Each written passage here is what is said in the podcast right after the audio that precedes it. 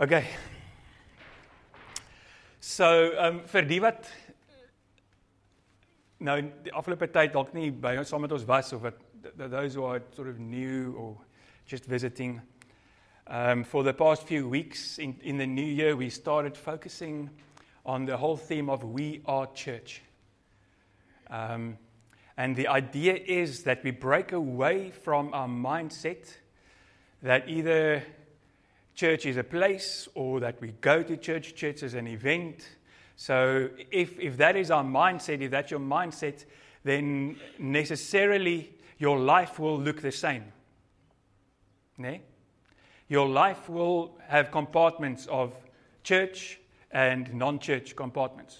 So work is different, and friends is different, and fishing is different, and the sport field is different, and whatever you do is like compartments. And so we've come into this culture, especially in the Western culture, where we come to church and we have to come and receive something from the pastor and from the worship band and from even the elders and all that kind of stuff. And if what we receive is not good enough, then the church is not good enough, and then I go look for another church. Ne? It's a culture that we're in. I like to call it a Christian consumer culture, where if whatever they are feeding you is not good enough, then you just go look for something else. You just go and... So we want to break away from that, because biblically, the church is supposed to be the active body of Christ. And 2 weeks ago, we spoke about the whole theme of you are living stones in this building that Christ is building. He said to Peter, on this rock I will build my church. And they thought he's speaking about the temple. But he's speaking about living stones. And 2 Peter says that Christ is the cornerstone and we are living stones built into Christ, upon him, so that we can be a living and an active body of Christ. And if you want to see that, there can be no consumers. There can be no people in the church or who calls himself part of the body who just come to gain, to receive what you want to give me. And it's a difficult culture to change. I mean, even just how we're sitting here in rows, someone standing in front. That's why I want this to happen. I want sort of later moet hierdie stoele deur agter wees en almal verstaan, because it's just a way in which we just break the mold a little bit, where we are all part of what's happening. We are, and it was so encouraging for me now to see people just going to people, laying hands on them, praying for them, giving them word, giving them whatever. And the vision is that what the Colossense that says that one comes with a hymn and the other with a word and the other with a teaching and the other, and so everyone brings something as a living stone to the body of Christ, so that we all stir each other up, and so that we all partake in being the body. And in different times, different people will have different roles and will do different things. But no one is trying to outshine the other or whatever. There's only one thing we need to outdo each other in, says Paul, and that is in acts of love. So the idea is that we become a living organism, that this church will not be filled with consumers and seat warmers, and with all respect, but that we will be a living organism, that we will be Christ's body, that we will live. And then Christian life becomes something completely different. Then it goes out there, because now wherever you go, you become the manifestation of Christ in your work, when you're on the sport field, when you're fishing, when you're having a dip with your buddies. But you're a manifestation of God.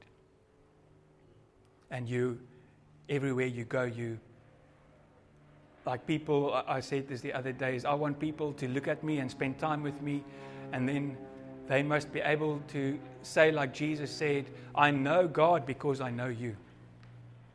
When I spend time with you, I've seen something about God that I haven't seen before, or that really draws me to Him. That's church. That's what church is supposed to be, is supposed to be the magnet, and that's what we saw in Acts. Daily the numbers were added to them because the people saw how they loved each other, the people saw how they lived, the people saw how they operated as living stones, as a body, and they said, wow, that's different. That's something I want. That's something that I need. I want to, because that's what we're made. Dit is soos daai hele gevoel van as jy 'n vis is en hulle sit jou in die boom en sê klim. Nee? That feeling of this is not what I'm supposed to be. This is not where I'm supposed to. It's exactly when you are reborn and you're in the world and you're still trying to like mix and still be like that. There's something in you that says, no, this is not right. This is not what I'm supposed to be. And then, dan hou jy aan met daai goeters, and then you find yourself going into dark holes and depression and stuff like that. Because you're not living what God created you to be. He created us in His image. He created us to represent Him to the world. So that's where we are right now, today. So I'm continuing with that thought. All right. So, kan julle sien daar? Moet ons die blinds toe maak? Ons het net regtig 'n bietjie lig nodig wat hier deurkom. Maybe we can switch the lights off. Ja. Lance, kyk om daar agter daai deur is daar ligte. Daar is hy. Bietjie beter. Anyways. So I want to make a statement, but it will only be half a statement, and then I'll complete the statement later. But I want to make a statement and say that whatever or whoever you fear has authority over you. Whatever or whoever you fear has authority over you. Because they can manipulate you, or they can make you do things that you do not want to do, but in fear of condemnation or disappointment or hurt or whatever, they can make you do things, and that is authority. Authority is, if I'm in the army and someone in a higher rank tells me to do something, I have no choice, I've got to do it. If I don't do it, I'm in rebellion and I can be court-martialed or whatever those terms are that they use. So that is authority. Something has authority over me if it can force my hand. If it makes me do something that I do not want. It's also manipulation. And manipulation is witchcraft. So whatever you fear has authority over you. It has power over you. Paul says in Romans 6, he says, but thank be to God that because we have died with Christ and raised up with Him into newness of life, sin has no more authority over you, has no more dominion over you. So that has been broken by Christ. The things of this world, the authority of sin, the authority, there is no reborn believer that can truly say that I did not have a choice, I had to drink or use the drugs or sleep with that woman or sleep with that man or whatever. I can't help myself because sin has no more authority over you. It's broken by Christ. So now the only authority that sin or people have over us, because we are not under the dominion anymore, is the authority that we give people. We allow people to have authority over us when we fear them. And why I'm speaking about this is that if we want to be a living body of Christ, if we want to be ones that walk out and that do things for the Lord and live in obedience and move as He says we should move, We cannot have the fear of man, because it will stop you from living in the fullness of what God wants you to do. It will at some point or in some way, whether it's a little thing for some or whether it's big things for others, it will in some way stop you from being obedient to the call of God if you fear man. Because you can only fear man or God. You can't fear both on a single point, let me say that. Because some people in some things might fear the Lord, but in other things might fear man. But on the same point or on the same issue, you cannot at the same time fear God and man. So the fear of man will cause you to miss out on what God wants you to do, on what God wants you to accomplish through him. So that's one thing we need to lay down. It's one thing that we need to deal with, is the fear of man. And it's not even the kind of fear where like your legs are trembling at the presence of this person. It might be something as strong as a cultural thing. At youth, on Friday night, there was a young lady. Oh, we met her for the first time. And a wonderful, wonderful lady. And she was speaking about this rift that is now happening between her and her parents, because she wants to marry early, like in the early 20s. She's already 22 now, but I mean, she wants to marry early. But according to the tradition of the family, you may only marry like late. Now she's sitting with this thing of, do I fear tradition? Do I fear man? Do I fear,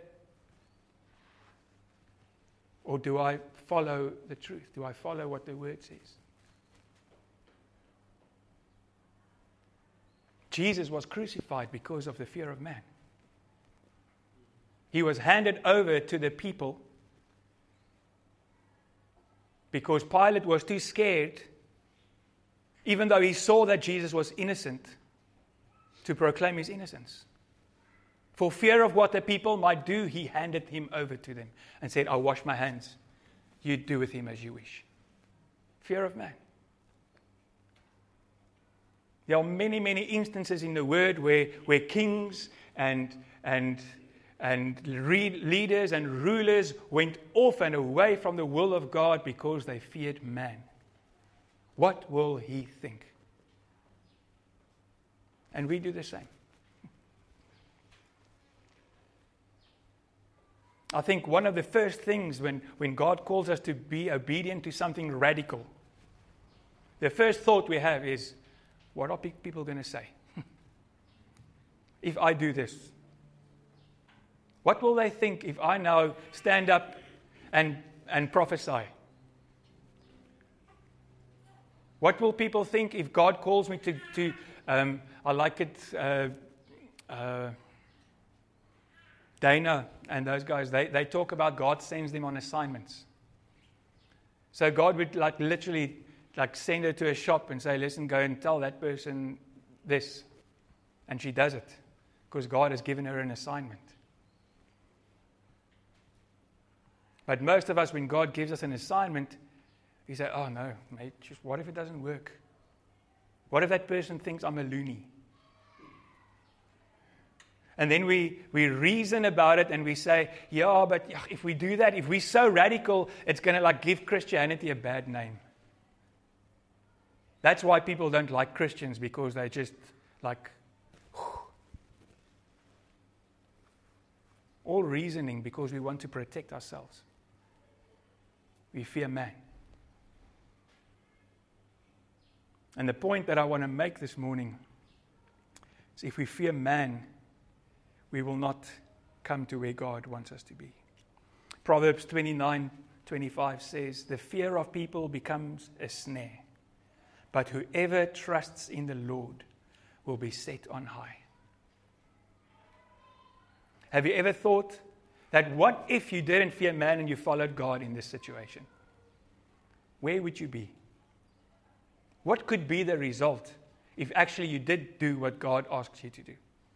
What will happen then? As I was preparing this, I was reminded of the story of Shadrach, Meshach, and Abednego, né? The friends of Daniel. Great, great example of how they did not fear man. So their fellows, magicians and things like that, they saw that these guys are cleverer and they're doing better than us. So they wanted to make a trap for them. So they said to the king, okay, make a decree that every single time the music plays, that people must bow down before this statue. And if they don't, then they must be killed. And that happens. And those three guys, they don't bow down. They don't fear the king. They don't fear man. Waar sê dit nou? Ek gaan 'n bietjie moet werk aan die settings sien ek. Met die groter skerm. I'll come and do that in a week. Sorry about that. Hoor maar, luister maar wat ek sê. So we all know the story. They say, no, they're not going to bow down before the king. And he says, okay, well, then we'll throw you into the fire. And he heats up the fire even more. And so much so that when the guys that threw them into the fire came close, they burned to death. And these three guys went into the fire. And all of a sudden, they saw four people in the fire. And nothing on them, their clothes, not their hair, nothing was even singed. They didn't even smell like smoke when they came out. Because they did not fear man, they feared God. What kind of protection will there be for you when we decide to fear God instead of man? But that's not the good thing about the story. That's not the end of the story. The end of the story is what happened, and we read this in Daniel 3:28-29. And Nebuchadnezzar exclaimed, "Praise be the God of Shadrach, Meshach, and Abednego, who has sent forth his angel and has rescued his servants who trusted in him, ignoring the edict of the king and giving up their bodies rather than serve or pay homage to any god other than their own God." So now this pagan king says, "Praise the one true God." God is glorified. God is glorified when we fear him and not man.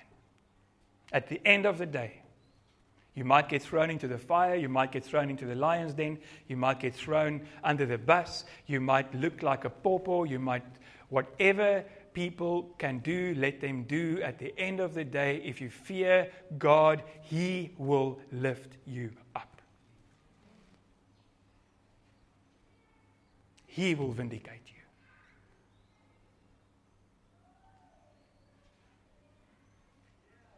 We need to come to the place where our life is about his glory and not our own self-preservation. We'll see that just now, a little bit more, actually right now. Who can complete this sentence for me? I'll give you a clue. It's in Revelation 12. It says they overcome by the blood of the Lamb and the word of their testimony and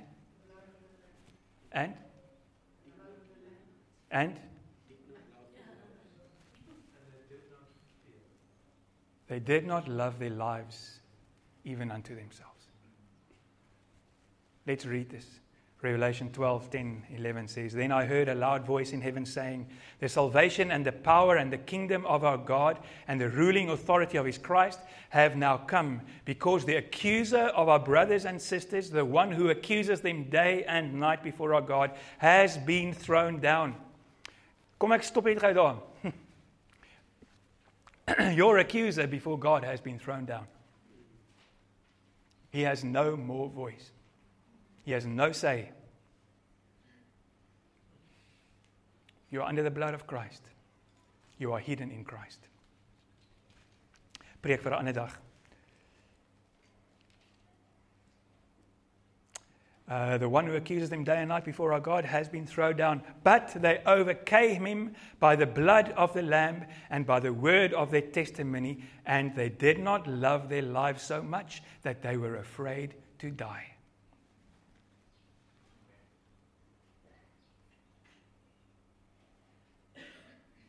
See, the Lord says, okay, now stand up and give your testimony. Stand up and tell the world how good God is for you. Stand up and go and speak to that person in the street, the person that's begging from you, the person that has just gone in front of you and made you almost make an accident. Go and bless him. Go and love him. Go and speak life into him. Oh no, Lord. What will he think? I'd rather preserve my ego. I'd rather preserve myself. In church, we're worshiping, and the Lord tells you, just go and just put your hand on that guy's shoulder. He needs a bit of encouragement. Oh, Lord, he's a man. How can I go and put my hand on another man's shoulder? What will he think? He might be think I'm coming onto him. Come on. We reason ourselves out of obedience to God because we want to preserve our own lives.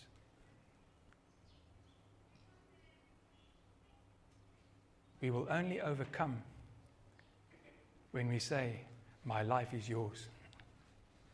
If you say, go, I'll go. How deep? You tell me how deep. How radical? You tell me how radical. Oh Lord, I'll go, nee, maar ek gaan net tot hier in die water ingaan. When our kids go to the ocean, we tell them, you're not going deeper than this. Otherwise, die see kan jou insluk. We do the same with the Lord. I'll do what you need me to do. But I'm comfortable till here, Lord. I'm not comfortable doing, you complete the sentence. And you know what the Lord says? That's fine. That's fine. I'll find someone else. But you will miss out on the glory of the Lord. I'm saying you, I'm talking to myself as well. We will miss out on the glory of the Lord. We will miss out on the fullness of what He wants us to experience and to know in this life if we keep wanting to preserve ourselves, preserve our lives. We cannot do that. The Lord said to Isaiah 51:7, said, don't be afraid of the results of the insults of man. Don't be afraid of the insults of man. Don't be discouraged because of their abuse. Jesus says to his disciples, say, don't be afraid of them, for nothing is hidden that is not, and that will not be revealed, and nothing is secret that will not be made known. That's in Matthew 10. What I say to you in the dark, tell it in the light. And what is whispered in your ear, proclaim it from the rooftops. Do not be afraid of those who will kill the body but cannot kill the soul. Instead, fear the one who is able to destroy both soul and body in hell. Another verse from Isaiah 8. Indeed, this is what the Lord told me quite forcefully. He warned me not to act like these people. Don't say conspiracy every time these people say the word. Nee, daar's 'n lekker preek vir ons ook. Don't say conspiracy every time everyone else says this. Don't follow the voice and the sayings and the things of the world. Moenie saam met hulle meegesleep word nie. Don't be afraid of what scares them. Don't be terrified. You must recognize the authority of the Lord of heaven's armies. He is the one you must respect. He is the one you must fear.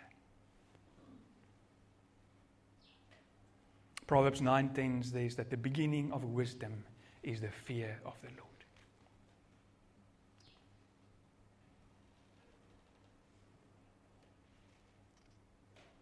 Okay, so now we know that we shouldn't fear. But what do we do instead? How do we counter this? How do we counter fear? What is the antidote of fear?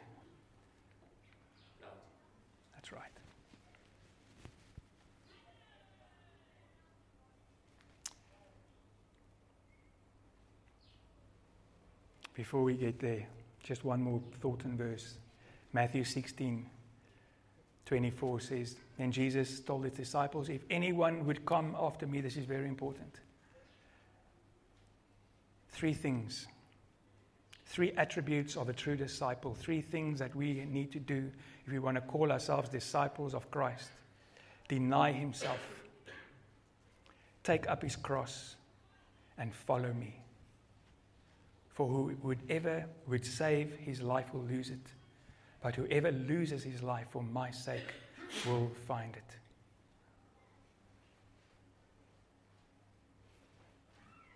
For what will it profit a man if he gains the whole world and forfeits his soul? Or what shall a man give in return for his soul? We need to deny ourselves. Following Christ is not about us. We've come to the place so easily where Christianity is about us. I listen to worship songs and to all those kind of things, like the new stuff, and a lot of it is about us. How it's blessing me, how it's making me, feel, and how it's giving me what I need and all that kind of stuff. And you go back to the old hymns and things like that. It's about God. It's about his character. It's about him being worthy of our praise and honor and our obedience and our love. It's about how we can serve God and not how God serves us. If you want to be Christ's disciple, deny yourself. That means if I'm in a situation, if I'm in a struggle, if I'm in a conflict with someone, my very first thought should be, it's not about me. I don't need to win this. Marriage, conflict with our husband and wife. Our very first thought should be, it's not about me.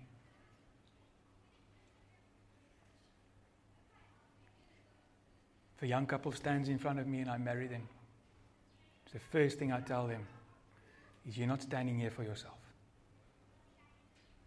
You're standing here because you're vowing to give yourself to the other.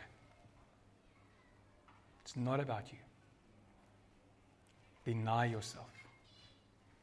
Ne? For his glory. Take up the cross. What does that mean? Taking up the cross is not all the hard stuff that happens to you every day. Oh, elke huis het sy kruis. Nee, wie het al daai gehoor?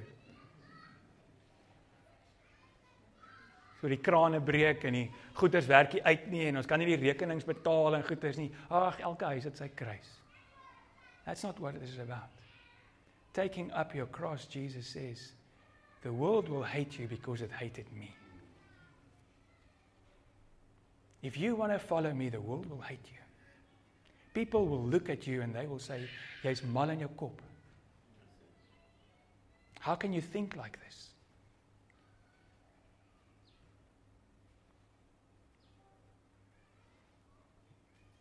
To take up your cross means to think, to say that jy kan sê wat jy wil, jy kan doen wat jy wil. I will follow Jesus. I will follow the truth.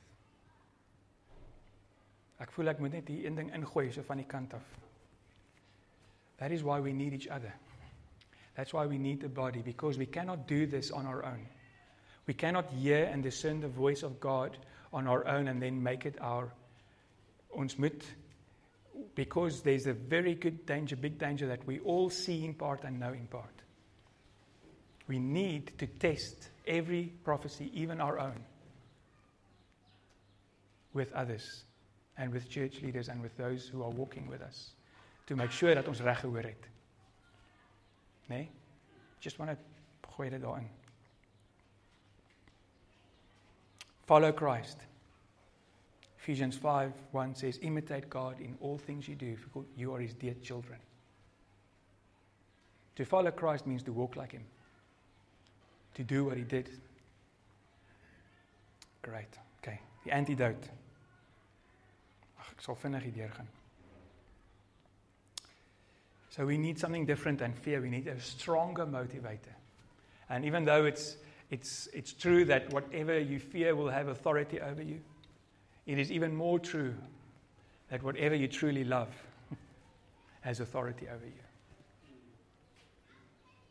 That's why Jesus says, if you truly love me, you will obey my commandments. By this I will know that you love me. Not by how you worship and how airy-fairy you go and all that kind of stuff. That's nice. It's for us. It's for our upliftment and our upbuilding.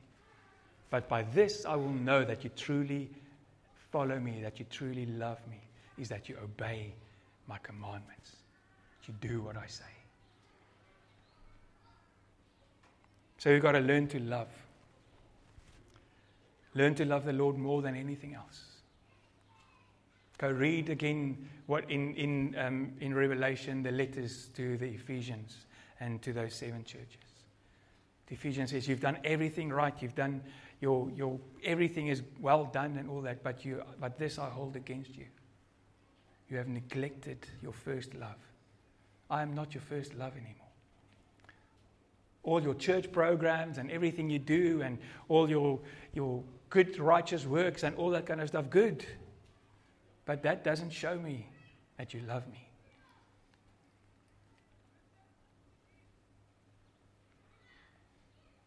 Deny yourself. Give yourself up as I gave myself up for the church, Ephesians. 1 John 4:18 and 19 says, there is no fear in love, but perfect love drives out fear, because fear has to do with punishment. Wie hierso is nog bang vir God se straf?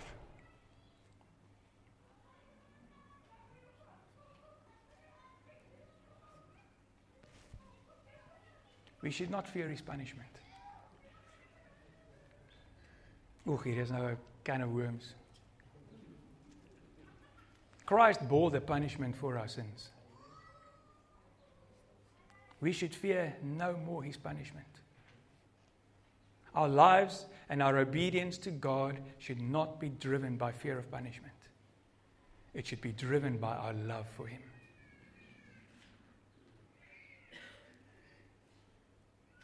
I will obey you because I love you. Not because I fear punishment. This is what it says. There is no fear in love, but perfect love drives out fear, because fear has to do with punishment. The one who fears punishment has not been perfected in love. You have not received a revelation of the love of God for you yet. The gospel, the message of the cross, the message of the gospel, which is the manifestation of the love of God. In this we know that he loves us, that he gave himself up for us. That has not become a revelation to you yet. So you are still fearing God, you're still fearing punishment from God. Even when we say we fear God, it doesn't say that I live in trembling and say, oh, moet my net nie slaan nie, moet my net nie slaan nie. When we fear the Lord, we are standing before him and we are overwhelmed by who he is. We are overwhelmed by his majesty. We are overwhelmed. We have a reverence for him.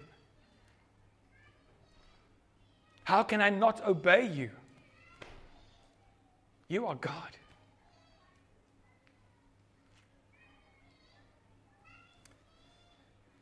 The one who fears punishment has not been perfected in love. We love because he loved us first.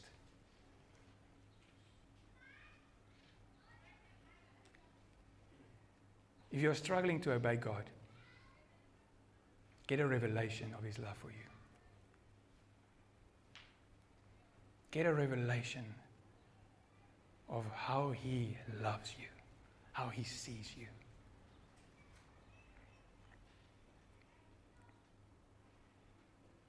I wrote here, the key to loving more is knowing that you are loved. Even others. Do we look at people, do we look at the people around us and we say, oh, Daniel, die I just see and I feel the Lord's love for you? Or do we look at people and say, ag ja, hy's daai ou wat nou die dag nie eens my gegroet het daar by die verkeerslig nie.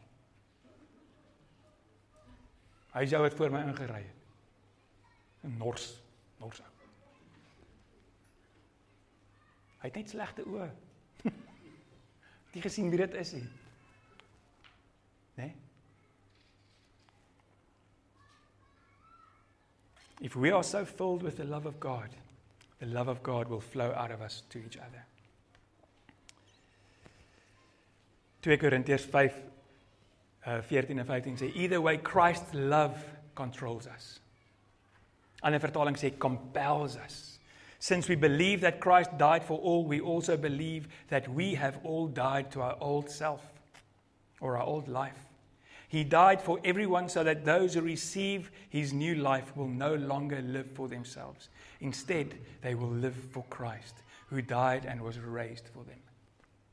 A revelation of the love of God, a revelation of how much he has given us, a revelation of his love for us will have no other fruit or response than us saying, here I am, Lord, my life is yours. I do not want to sin anymore. I do not want to protect myself anymore. I do not want to live in a place of self-preservation anymore. Because you gave your life, I will give my life. Last week we sang that wonderful song, So Will I. Just gaan Google daai song weer en luister die woorde.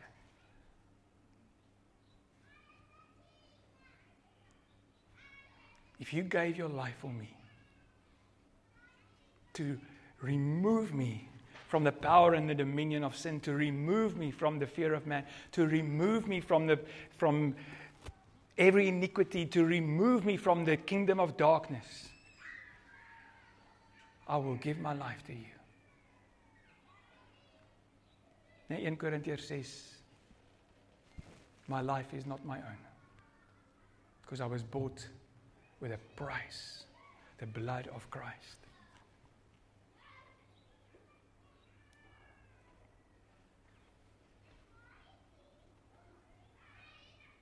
I wrote here, our love for God will translate into obedience and fear of him instead of man. Laaste versies, John 14:23 says, Jesus replied, all who love me will do what I say. My Father will love them, and we will come and make our home with each of them. Anyone who doesn't love me will not obey me. If we don't obey Jesus, we will obey someone else. And remember, my words are not my own. What I'm telling you is from the Father who sent me. And our love for God will develop into a love for each other. See that if God calls us to go and give a word, if God sends us on an assignment, we must love that person more than we love ourselves. Otherwise, we'll want to protect ourselves against the failure or the whatever. Nee? But if the Lord tells me to come and pray for you for healing, and I've got more consideration for myself, who am I loving more? Myself. She's missing out on what the Lord wants to do, but I'm being protected, so ek is happy, but the Lord doesn't get glorified. And I miss out on experiencing the glory of God. If I love her more than I love myself, even though I do have the thoughts of, sê nou maar dit werk nie, sê nou maar sy dink ek's 'n popo, sê nou maar, verstaan, almal lag vir my. But I love her more and say, but if I don't, she will miss out on what the Lord wants to do. I will go, even though I am afraid. See, love doesn't take the fear of man away. It makes you do the right thing in spite of your fear. The fear will be there. Ek was vanoggend bang vir hierdie diens, ouens. Walking into this place, all of a sudden there's all these chairs and it's like my hart het so gegaan. Fear. But I can tell you, the moment people started walking in and I started greeting them and hugging them and feeling the love, the fear just... See, it's not about that. It's not about the people. It's about the people. It's about the individuals. It's about connecting and loving. And when that is there, then I don't need to fear anything. Gaan check gou dan.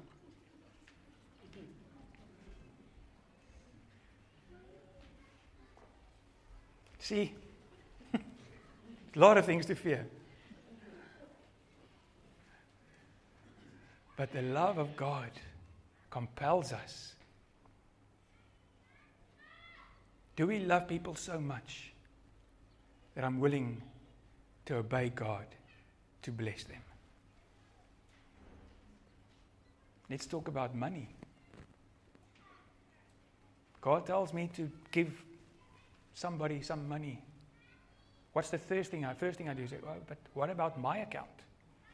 Will I get through the month if you tell me to bless that person? Who am I loving more?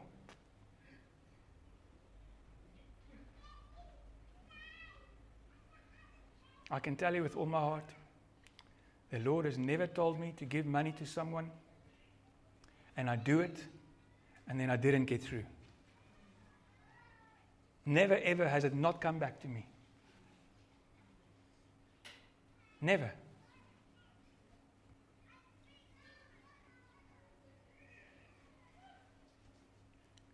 We love because He loved. I was thinking the other day,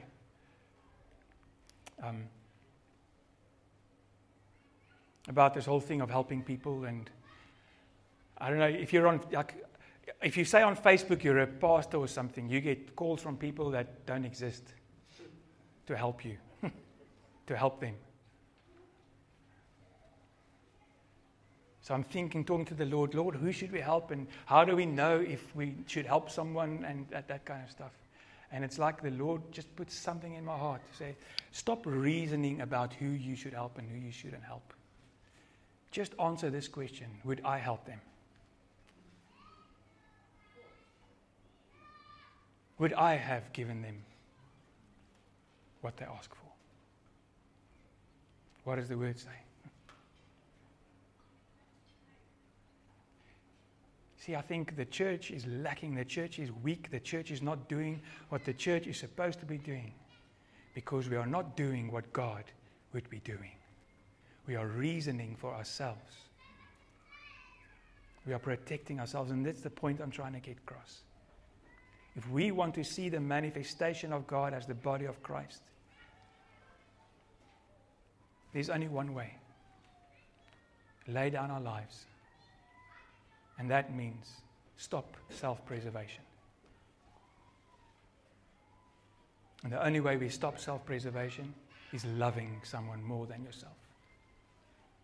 And that's the gospel. Ne? So I just want to give you these practical guidelines, then I'm done. So practically, how do we do this? How do we move away from the fear of man? First of all, I think we need to be honest with ourselves about who we fear and who we don't fear. We need to be honest about who are the people that are making us do things that we know we shouldn't really do. Who has authority over us? So recognize that someone might be, you might have fear of man. En ek dink almal van ons kan op een of ander manier vir een of ander iemand of een of ander iets ons hand opsteek vir daai een. And then 2 Corinthians 10 says, destroy every proud obstacle that keeps people from knowing God. Destroy it. Destroy your fear of man. How do you do that? You act in the opposite direction. If I'm afraid of what someone might think when I do radically this or that, then I go and I do it. Just because. Toe ek klein was.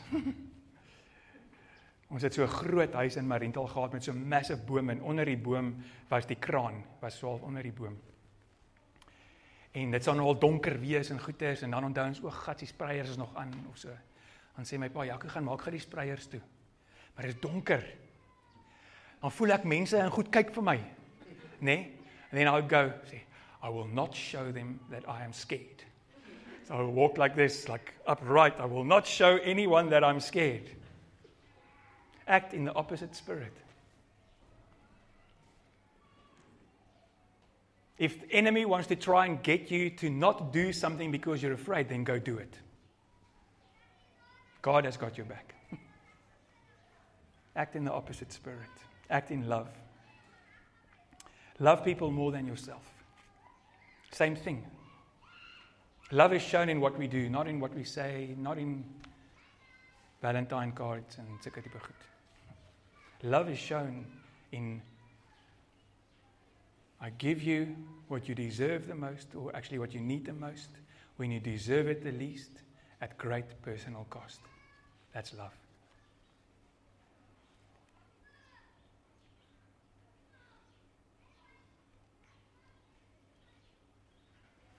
So, yeah, all of this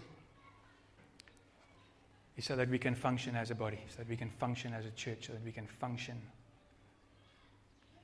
So at the end of the day, we need to learn to love the church. We need to learn to love the church more than we love ourselves.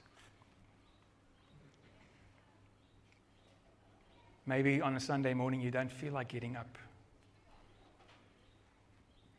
I think especially sometimes that the Lord's got an assignment for us. Daai oggend is jy moeg. Nee? Ek gaan nie vandag gaan nie.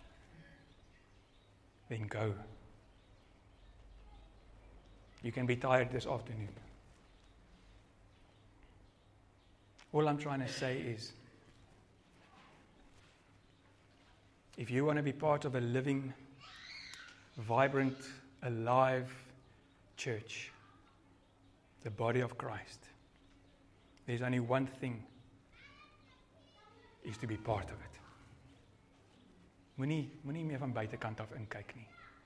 Don't come and see what you experience, and just come become part of it.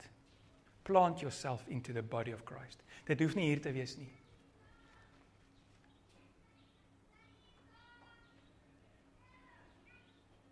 But not one person that the Lord has called to be part of his body. He said, okay, I'm going to take you in, and you don't have to do anything. You can just be there. You can just, chill. Come along for the ride. You know what they call that? A parasite.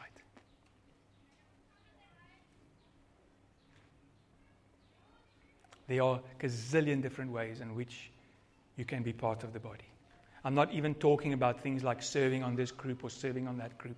I'm not even talking about that. That should be like a natural thing. I'm talking about looking around you, saying, how can I help equip this guy for works of ministry? How can I help equip this guy to have a better relationship with God? How can I help you, Lord, to experience, for that person to experience your love in some way? If we just start doing that, we will be a living church. Nee?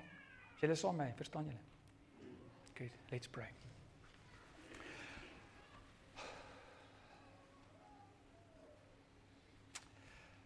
Father, you are the author of life. You spoke, and life happened. Holy Spirit, you hovered over chaos and nothingness. And you gave the potential, the ability for life. I'm asking you to breathe your life into this body, Lord. To breathe your life into every single one of us. Like you say in your word, pour your love into our hearts so that we will become living sacrifice for you. In the mighty name of Jesus Christ, we pray this. Amen.